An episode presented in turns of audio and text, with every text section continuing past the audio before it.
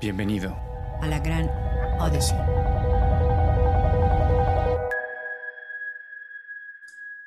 Hola, buenas tardes, Gerardo. ¿Cómo estás? Pues muchísimas gracias por aceptar este, esta invitación, Gerardo. Y este, pues empecemos. Estoy viendo que usted, que la compañía tiene ya muchos años en el mercado, entonces compartir cómo empezó este proyecto y qué los ha mantenido vigente tanto tiempo en el mercado. Claro, claro. Bueno, eh, primero quisiera nomás algo técnico. algo que puedo decir, ¿no tendrás unos audífonos para escucharte mejor? Porque como que te cortas. Y queremos que, que quede muy bien grabadita tú. ¿Cuál es, ¿Cuál es, el objetivo del podcast en sí? El podcast tiene el objetivo de, de brindar un poco de herramientas basadas en las experiencias de personas que ya tienen más tiempo siendo empresarios o gerentes o CEOs de empresas. Para, todo es para crear un, contenido para personas que se quieran aventurar como emprendedores o en su defecto eh, recién graduados de universidad que quieran también o sea, aventurarse dentro de lo que es hacer negocios. Ahora, yo no soy el dueño, entonces no sé. pero digo, tú tienes. O sea, yo soy. Tú, no importa, o sea, no importa. Soy el director general, pero, pero no, no soy el emprendedor como tal, ¿verdad? Pero. No sé si esté bien o. Que has de tener muchas, ah, muchas experiencias que has visto, verlas aplicadas en, en, en la empresa y cómo, cómo, es, cómo crecieron, cómo han innovado para mantenerse vigentes. Sí, claro, claro. Este, entonces, bueno, muy bien. Eh, ¿Ahí me escuchas bien? Sí, mejor? mucho mejor. Gracias. Perfecto. No, perfecto. Bueno, pues adelante entonces, empecemos. Entonces, pues si nos empiezas a platicar un poquito de, eh, a qué se dedica la compañía, cuáles son tus funciones, qué, qué han hecho ahorita para innovar de este año pasado y lo que está pasando ahorita también. Claro. Mira, bueno, eh, la compañía se llama Rizul. este, Rizul es una empresa que se dedica a la distribución eh, de material eléctrico y equipo de automatización industrial principalmente, ¿no? Este, nos enfocamos a atender el mercado industrial en soluciones eh, de automatización, redes industriales este, y algunos servicios adicionales que ofrecemos a los clientes no somos un distribuidor eh, tradicional de venta al público. No trabajamos, como te decía, más enfocados casi el 99% al área industrial. Entonces no vendemos mucho al público ni a los comercios o a los contratistas o constructores. Como vendemos producto, eh, digamos que de gama de tecnología alta, este, se trabaja más en el campo ¿no? de la industria, viendo las necesidades que tienen las plantas de producción, ¿no? Este, la automatización es un mercado que ha ido desarrollándose por muchos años, digo, tiene muchísimos años, ¿no? Y, y, cada vez se mejora más y más con todo el avance tecnológico que hay, donde le permiten a los ingenieros de las plantas tener un control y un monitoreo hoy en día este, de todos los distintos, de muchísimas de las variables de los procesos de producción este, de las de las empresas, ¿no? Este, entonces nosotros vendemos ese tipo de soluciones que, le permitan al cliente tener ciertos dispositivos de control y de manejo de las, de las líneas este, de producción. Y bueno, lo complementamos con, una gama de productos eh, relacionados con todo lo que es este, parte eléctrica o de potencia este, o de la misma automatización, ¿verdad? O sea, porque los equipos, si van, oye, pues pueden ir en un gabinete y ese gabinete requiere de, un, de especificaciones, eh, digamos, acorde a la industria en la que va la aplicación o al ambiente en el que está. Y, y, luego, pues, esos dispositivos los conectas a través de un cable y el cable tiene que ser especial.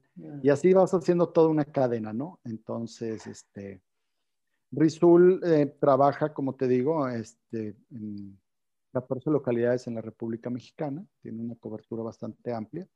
Este, y, buscamos ofrecerle a los clientes eh, este tipo de productos y soluciones. Entonces nosotros nos dedicamos a las ventas, no producimos nada, somos representantes de marcas. Entonces es, es, es, curioso cómo se, cuando se, se, bueno, se formó la empresa, este, a través del fundador y de su, de su esposa, que son los actuales dueños y que ellos este, la crearon, pues fue a, través de un, trabajo en equipo de dos personas que, bueno, pues ya después de casi 50 años, este, somos arriba de 550 personas, ¿no? Entonces, eh, pues siempre tuvieron la visión de del trabajo y de la lucha, o sea, de no dejarse vencer por nada. En las épocas de los 80, tú sabes, las problemáticas que existían, controles de cambio, importaciones, los servicios, era muy complejo. Entonces tenías que ser, estabas, tener que, tenías que estar dispuesto a arriesgar y a romperte el alma por el cliente, ¿verdad? Porque era muy complejo. Entonces, eh, esa filosofía hemos tratado de llevarla a lo largo de todo este tiempo, este, empujando muy fuertemente por el servicio, por el compromiso con el cliente, por el compromiso con nuestros fabricantes que representamos, este, y buscando siempre eh, ser, pues ser la mejor opción como cualquier compañía, ¿no? Que busca vender, es, es, hacer relaciones de largo plazo con los clientes y, y lo hacemos a través de, del servicio, de la innovación, del, del, catálogo de productos que ofrecemos, del soporte, ¿verdad? Entonces, este, esta empresa fue creciendo así. ¿Cómo podemos darle un valor agregado al cliente? No ser una simple tienda en donde el cliente puede ir a comprar algo, sino más bien nosotros vamos y te ofrecemos algo que te puede ayudar a ti, ¿verdad? Este, en tus necesidades de, de, las plantas, de la producción o del diseño, este, o de lo que se esté construyendo, ¿no? El, el, impacto que, que, has notado de, de, lo que pasó, de que está pasó, empezó el año pasado y está pasando todavía. ¿Cómo crees que las empresas eh, porque tratas con muchas empresas, ¿cómo ellos han estado innovando o qué, qué, puedes tú dar un punto en el cual digas tú, aquí veo que ellos tienen que hacer este brinco si quieren mantenerse, porque me imagino que antes tú ibas a las empresas y estabas más cerca del cliente, entonces todas esas cojitas se van a tener que ajustar a otro tipo de, de de, servicio, no, no, de otro tipo de servicio, sino más bien a otro tipo de, de poder contactar con tu, con tu cliente. Sí. Que, es muy buena tu pregunta, o sea, ha sido un conjunto de varias cosas, ¿no? O sea, nosotros sí, efectivamente, nuestra fuerza de ventas era, era dedicarse a hacer visitas con los clientes. Este, a estar ahí presentes, ayudarlos, a, vamos a revisar qué necesidad tienes, el proyecto, mira, o te llevo un equipo de demostración y lo pruebas y ahí estamos, ¿no? Eh, cuando se vino esto, pues fue de que todo el mundo a su casa y, ahora qué, ¿verdad? Entonces, eh, empezamos nosotros a trabajar mm, pues en seguir el contacto con el cliente, en ver necesidades. La, la realidad es que la industria paró entre comillas, ¿verdad? O sea, cuando aquella época podemos decir aquella época. ya pasó un año, pero eh, hace los meses anteriores de que la, esencial seguía trabajando y lo que no era esencial paró, ¿no? Pero la realidad es que eso duró muy poquito. Este, aunque hay empresas que bajaron sus niveles de producción por lo que, por lo que estamos viviendo, pero, pero en general la mayoría de la industria continuó, ¿no? O sea, el paro fue muy pequeño. Lo que sí es que había mucha restricción, ya no se podía ir, entonces tuvimos que tratar de empezar a hacer enlaces, pues así, de manera digital con los clientes, ¿verdad? Empezamos a hacer una estrategia más de, de un uno a uno. Lógicamente los vendedores ya tienen la y entonces hacíamos este tipo de llamadas con los, los, usuarios que les llamamos nosotros, que es la gente de planta, para ver, oye, pues a ver, eh, hay muchas cosas que ya venían proyectos que se venían trabajando, entonces era darle seguimiento a esos proyectos. Pero otras, pues era, bueno, vamos a hacer eh, uno a uno aquí y dime a ver qué, qué, qué necesidad traes y, y, vamos desarrollando una forma de, de, de, ayudar, ¿no? De asesorarte a ver qué producto te puede servir. Entonces, este, gracias con los fabricantes empezamos a ver formas de poderles, pues poner el demo aquí digitalmente y a ver, vamos a hacer una prueba y, y, y así, ¿no? Este, creamos nosotros lo que le llamamos unas consultorías uno a uno. Entonces, este, la fuerza de ventas nos ayudaba a conseguir esas citas con los usuarios y nuestra gente especialista, tenemos unos ingenieros que son especialistas de producto que les llamamos nosotros, que ahora lo estamos transformando a ser especialistas de soluciones, porque ya no nada más ven un tipo de producto, sino ya ven una, una gama eh, de, una solución que, que tiene un, un límite, pero ya no nada más abarca un tipo de producto, sino ya son varios. Entonces le permite generar un mejor expertise, ¿no? Pero con esos ingenieros buscamos, este, digamos, eh, pues tener ese contacto.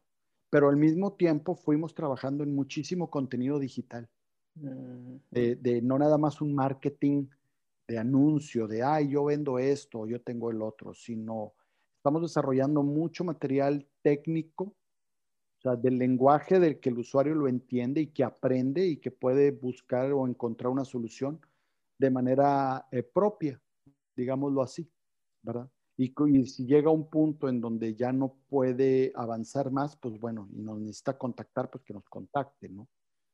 Pero sí ofrecerle el material porque muchas cosas cambiaron, o sea, empezamos también con muchos webinars, por ejemplo, porque al principio muchos usuarios se habían ido a su casa.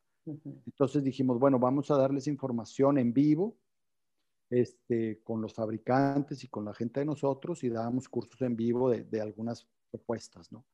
Entonces empezamos como de lo general y luego nos fuimos siendo más específicos. Ya las consultorías ya eran de específicos entre tú y yo, por ejemplo, una necesidad que tienes tú y la vamos a atacar, ¿verdad?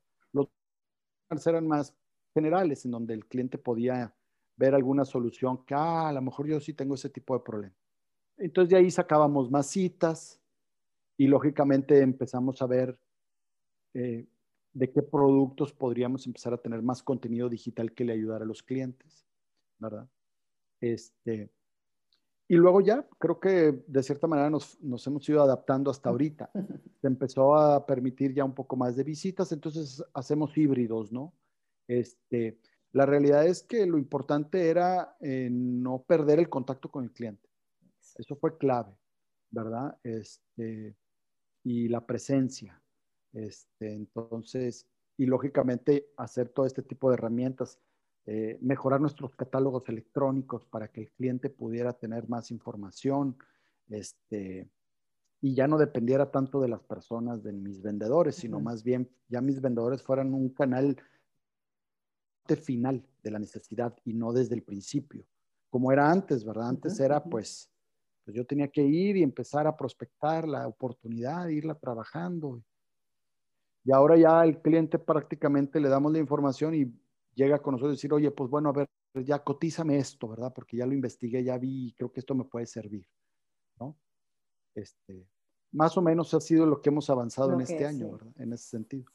Ah, dentro del sector de las ventas, y, yo soy una de las que digo, no, a mí no me gusta vender, y ustedes que han tenido ya mucha experiencia en las ventas, ¿qué le podrías decir o compartir a alguien que, que estamos como que, no, yo no quiero vender y, sientes esa presión de que, oye, mira, es que podrías vender esto y tú dices, no, yo no soy buena para vender. ¿Dónde está en un momento dado ese, ese sabor de poder vender? Me, da risa tu pregunta porque yo cuando, por ejemplo, en la Universidad Autónoma de Nuevo León, este, damos un, en una pues, en un trabajo que hemos hecho con la Facultad de Ingeniería Mecánica, damos eh, un curso extracurricular para los estudiantes este, de introducción a la automatización y, las redes industriales y así. Y, ayudamos a los muchachos a que conozcan a mi equipo y, conozcan casos de, reales, ¿verdad? De la industria, que les ayude a ellos a, a mejorar su currículum académico, ¿no? O sea, salirse un poquito de la teoría para irse a la práctica. Pero siempre que voy a inaugurar ese seminario, este, eh, les digo, bueno, eh, es que muchachos, todos los que somos ingenieros nunca pensamos que nos vamos a dedicar a las ventas, ¿verdad? Este, hasta que prueban las, las mieles de la, del dinero, ¿no? Porque pues a los vendedores les puede ir muy bien, es la realidad. Pero todos los ingenieros pues nos vemos en la planta diseñando y no vendiendo, ¿no? Entonces, realmente hay que formarlos. Yo, el 95% de los vendedores de Resul son ingenieros. Entonces, hay que, hay que sembrarles esa semillita de que no por ser vendedor dejas de ser ingeniero. Entonces, lo importante es que veas cómo puedes seguir aplicando todos tus conocimientos de ingeniería en, productos que le, que le, vas a ayudar a alguien. Yo, yo veo las ventas que es como vas a ayudar a cumplir la necesidad de alguien, porque el que te compra es porque lo necesita.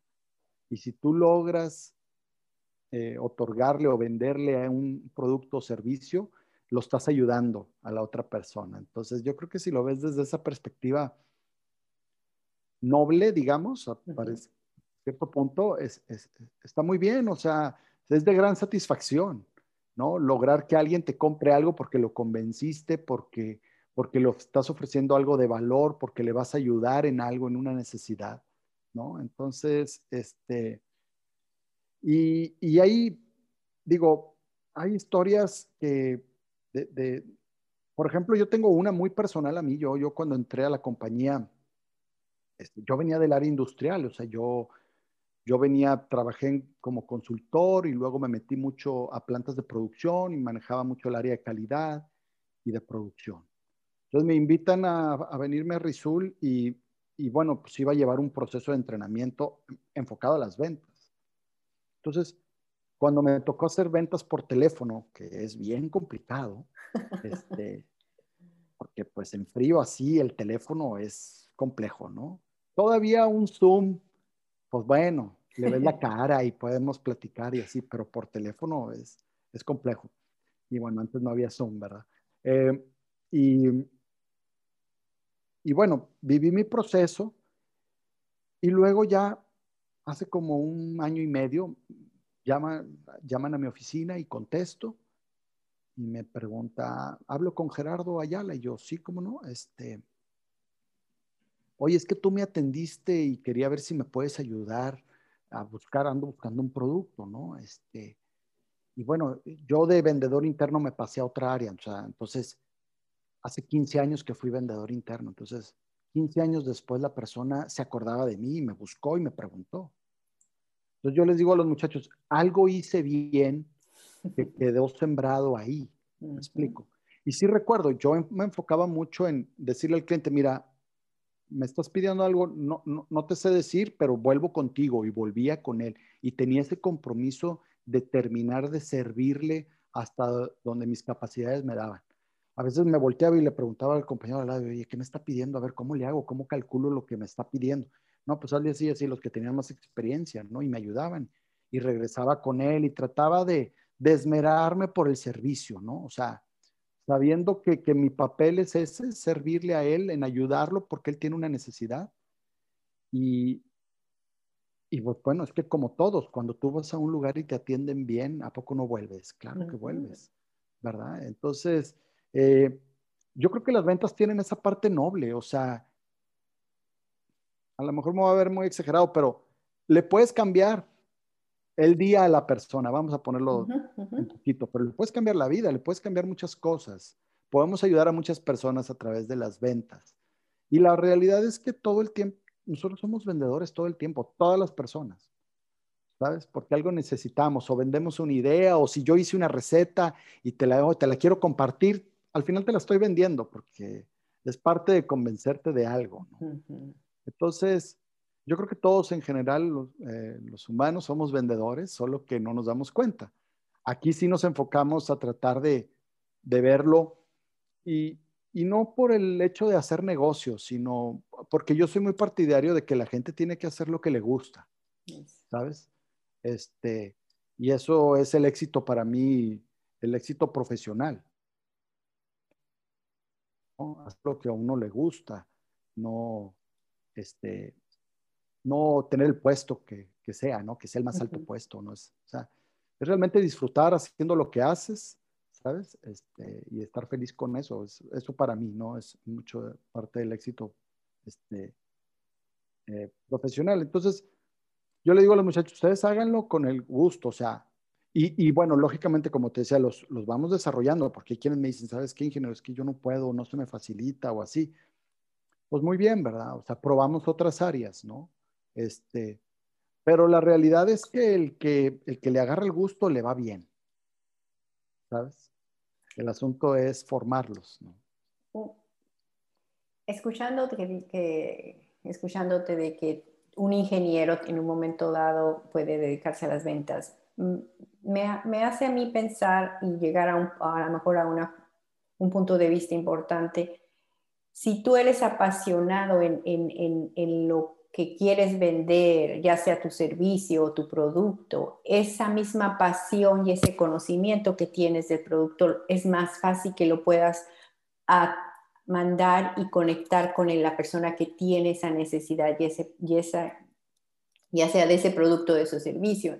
Porque tal vez algunas de las veces nos quedamos con ese mal sabor de boca de un vendedor que estuvo, sí, cómprame que esto, que el otro, sin, sin haber sentido esa conexión o haber tenido esa necesidad de ese servicio o producto. Y, y, ya nomás pensamos vender y nos, y nos ponemos luego, luego así como que no, es un vendedor, no quiero saber nada, me está empujando, ¿no? Claro, claro. Sí, bueno, es que eh, hay, un tema importante de que la gente tiene que tener como una especie de empatía con la otra persona, este, o, probarse un poquito los zapatos de la otra persona. A veces llegamos muy abruptamente y como dices tú, rechazamos porque, o sea, por ejemplo, voy a poner un ejemplo, los, los vendedores esos que te hablan por teléfono para venderte un crédito, te hablan de un banco y te dicen, usted tiene derecho a un crédito, no, pues no lo necesito, pero ¿por qué no? O sea, usted pues es que si yo quiero pedir dinero, pues voy y pido dinero, ¿verdad? Pero si tú me hablas y me dices, es que tengo, la oportunidad de un crédito, a lo mejor a alguna gente le va a servir, ¿verdad? Pero, pero si tomas a una persona que no lo necesita, ¿por qué tienes que a fuerzas querérselo obligar a? Y ahí, eso no es una venta. ¿Sí me explico? O sea, eso no es buscar ayudar a la persona con la que estás hablando. Entonces, parte de la formación del vendedor es, o sea, tú vas, tú, tú puedes tener un muy buen producto, pero no todo el mundo lo quiere o lo necesita. Entonces, tú tienes que identificar quién sí lo puede necesitar para que tú le digas, mira, esto te puede ayudar. ¿sí? Y ya te convenzo del por qué. Lo que pasa es que lo que creo yo que falta en formación de vendedores es que tengan una visión un poquito más amplia del entorno que los rodea, no nada más decir, ah, es que mi meta es vender esto y yo voy y, y acomodé lugar, ¿no? Este, no se trata de eso, sino se trata de, de, poder tener una visión un poquito más amplia para ver por dónde llego, cómo voy y platico con la persona. O yo, por, ejemplo, este, algo que aprendí del, fundador este, de Rizul, eh, porque la empresa empezó eh, vendiendo iluminación. Mm. Este, y bueno, todavía vendemos iluminación, pero iluminación industrial, pero ya lo más fuerte es la parte de automatización. él decía, yo llego a las plantas de los clientes, a las oficinas, y lo, y lo, primero que hago es estar viendo los techos y los focos y veo el tipo de iluminación que están aquí. Entonces yo ya puedo decir, oye, ¿sabes qué? Yo te puedo ayudar con esto. Mira, no te das cuenta que tienes este tipo o que está viejo, o que te consume mucha energía, o que ya no enciende, o que no te da. ¿Me explico? Entonces, es llegar a ver el entorno. no, no nomás decir y decir, bueno, pues aquí vengo a decirte y te vendo esto y ya no me compras y por qué no, ándale, cómprame, cómprame. No, no, no. Sino a tratar de ver y entender el entorno de la persona a la que le vas a ofrecer y, y entrar en su mundo. Es a lo que me refería, ¿no? O sea, el vendedor tiene que entrar en el mundo del cliente no que el cliente entre en tu mundo, porque el que se tiene que adaptar es el que vende, no el que compra. ¿sí? Y esa creo que es la magia de las ventas, ¿no? Este, mm, interesante, muy interesante. Entonces, eh, ¿tú cuántos años tienes en, la compañía, en la empresa, ahorita trabajando con, con Yo tengo, eh, tengo casi 18 años. Wow. 17. A ver, ¿cuándo? Sí. Bueno, estoy empezando, está empezando a correr el, año 18, digamos. En, tu carrera que, llevas con ellos, mm, y, si, y, si, nos lo ponemos un poquito para atrás, ¿cómo, ¿Con qué inquietud tú, tú te, te aventuraste y dijiste, no, yo prefiero, no sé, porque tuviste que haber puesto en balanza, para mí me gusta más trabajar con una empresa que, hacer, que ser emprendedor. Y entonces tenemos las, las dos orillas y así tú puedes compartir, para mí me ha resultado esto y qué mensaje puedes decirle a alguien, porque yo pienso que últimamente se ha hecho tanta como que euforia de que emprende, emprende, emprende, pero sin olvidar que también habemos alguien que nos gusta estar en un puesto directivo y que podemos contribuir de esa, de esa plataforma. Sí, fíjate, yo, yo, yo soy un poco ese caso, ¿no? Este, yo admiro mucho a los emprendedores, en verdad. Eh, tienen que tener una idea de, una visión de lo que quieren y, se aventuran y toman esos riesgos de, pues, de empujar y de empezar, ¿no? Algo. Eso me parece muy fantástico. Se requiere de un carácter para eso, ¿no?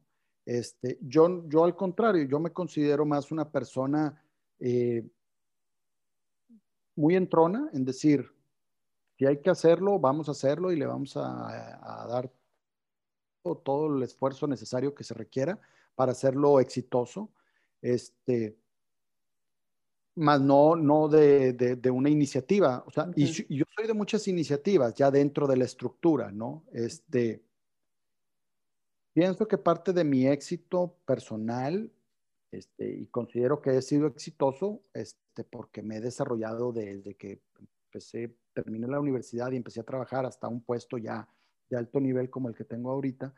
Eh, ha sido el, compromiso a las cosas que hago.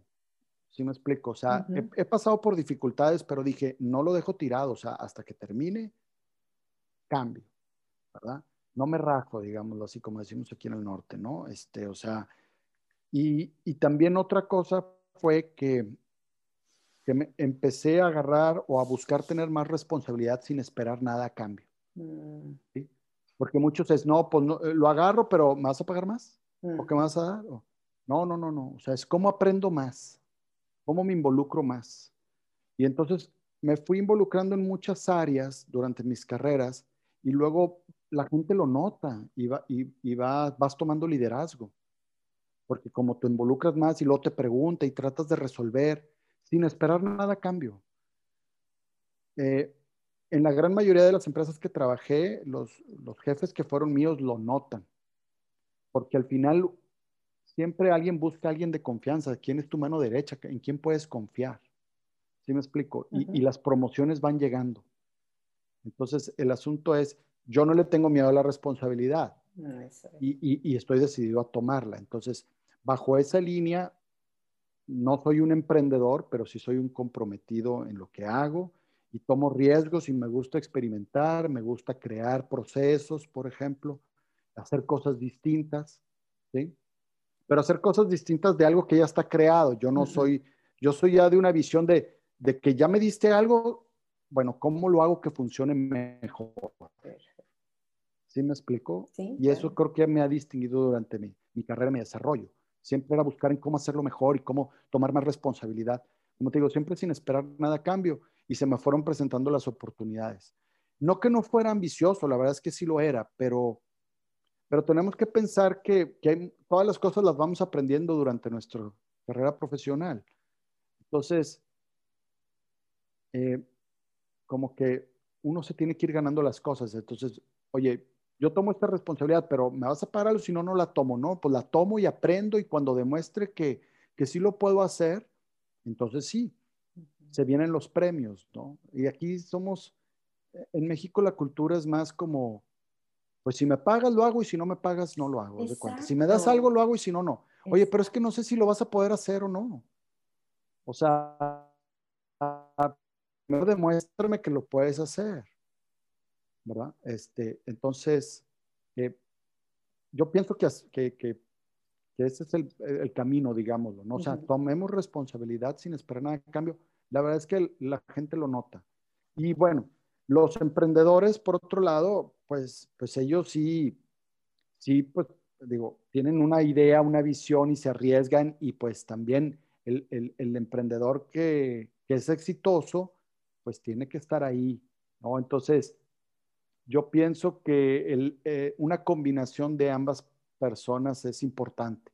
O sea, conseguirte un equipo eh, que, esté dispuesto a trabajar fuertemente tu idea y que te ayude a desarrollarla en conjunto, ¿no? Este, yo pienso que parte del éxito de Rizul es que desde el principio se rodeó, el, el fundador se rodeó de este tipo de personas, personas dispuestas a trabajar por, por, por la organización. Este, y eso es la que lo, lo, lo, ha impulsado por muchos años. ¿no? Este, es gente comprometida, pues. Escuché a uno de mis invitados, decir que, que, un emprendedor que tiene, que, como estás poniendo el ejemplo de, tu, del fundador, tiene la visión y muchas veces esas personas tienen que saber ser líderes porque tienes que tener eh, la, la, inteligencia o la manera de hacer que otras personas también apuesten a tu, a tu proyecto y, que lo crean suyo. Entonces, tienes, me imagino que el fundador tiene que haber, es un líder, porque para hacer que varias personas crean en eso y, apoyen, también es, de, es de, de, ese tipo de personalidad. Totalmente, o sea, yo, como te, te, digo, en verdad admiro a los, a los emprendedores, este, em, porque, porque sí se requiere de tener ciertas habilidades más allá de una idea y de la visión, este, porque hay emprendedores que tienen la idea y la visión y se la dejan a alguien más para que la desarrolle, lo cual también es bastante válido, porque dicen es que yo no puedo, o no sé manejar gente, o no puedo estructurarlo, o no sé administrarlo. Este, digo, todo, todo ese tipo de cosas son, son bastante buenas y válidas. Este, pienso que uno a veces no, o sea, uno nunca va a poder solo, siempre va a tener que rodearse de un equipo. ¿sí? Entonces, eh, yo, como te digo, admiro mucho a los emprendedores. Este, y, también, bueno, eh, yo creo que el objetivo importante de que una idea este, sea exitosa es, es el equipo con el que te rodeas, definitivamente, ¿verdad? Entonces, eh, y no tienen que ser afines a ti, sino más bien porque... Fregones en lo que hacen.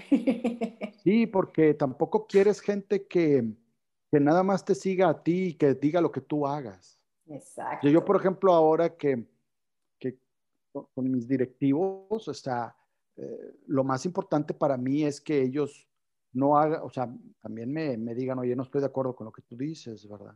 Y vamos intercambiando puntos de vista y vamos creciendo en juntos.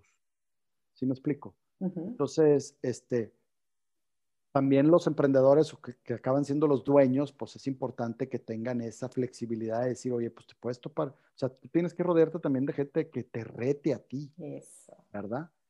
eso también es importante. Entonces, yo creo que todo es como una máquina, ¿no? Es un engrane, o sea, es un conjunto de engranes, ¿no? El engrane principal que es el, el emprendedor, el de la idea, el que tiene la visión, y luego los otros pequeños engranes que tienen que ayudarlo a que todo se mueva, ¿no? Entonces, este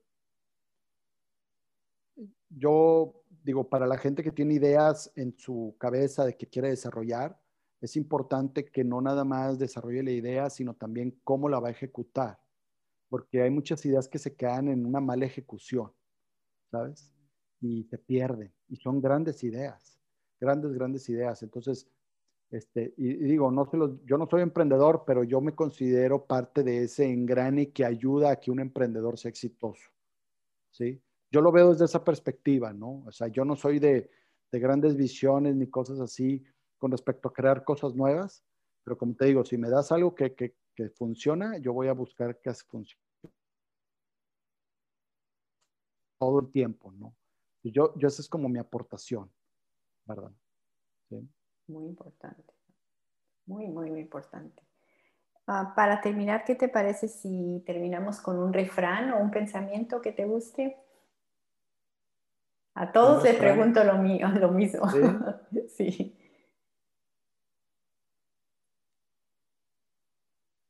o pues, algo que has usado a lo largo de tu vida para... porque ya ves que siempre tenemos algo como que nos dejan un poquito marcado. No, yo creo que lo que te digo, o sea, lo que te decía hace ratito, este, o sea, sé feliz haciendo lo que te gusta. Eso es el éxito profesional para mí, en muy, mi opinión. ¿Sí? No es, o sea, no es todo el conocimiento ni todo lo que tienes materialmente hablando, ¿sí? Sino que más bien, si tú eres feliz haciendo lo que te gusta, eh, eh, eso es como que, eso es lo máximo que hay como persona para mí, ¿verdad? Muy en lo personal. Yo amo mi trabajo y no porque tenga eh, un puesto muy alto, lo que sea. Me gusta, me gusta mucho ver que la gente triunfe, ver que la gente se desarrolle, que la gente crezca, ¿sabes? Entonces, eso me hace a mí muy feliz.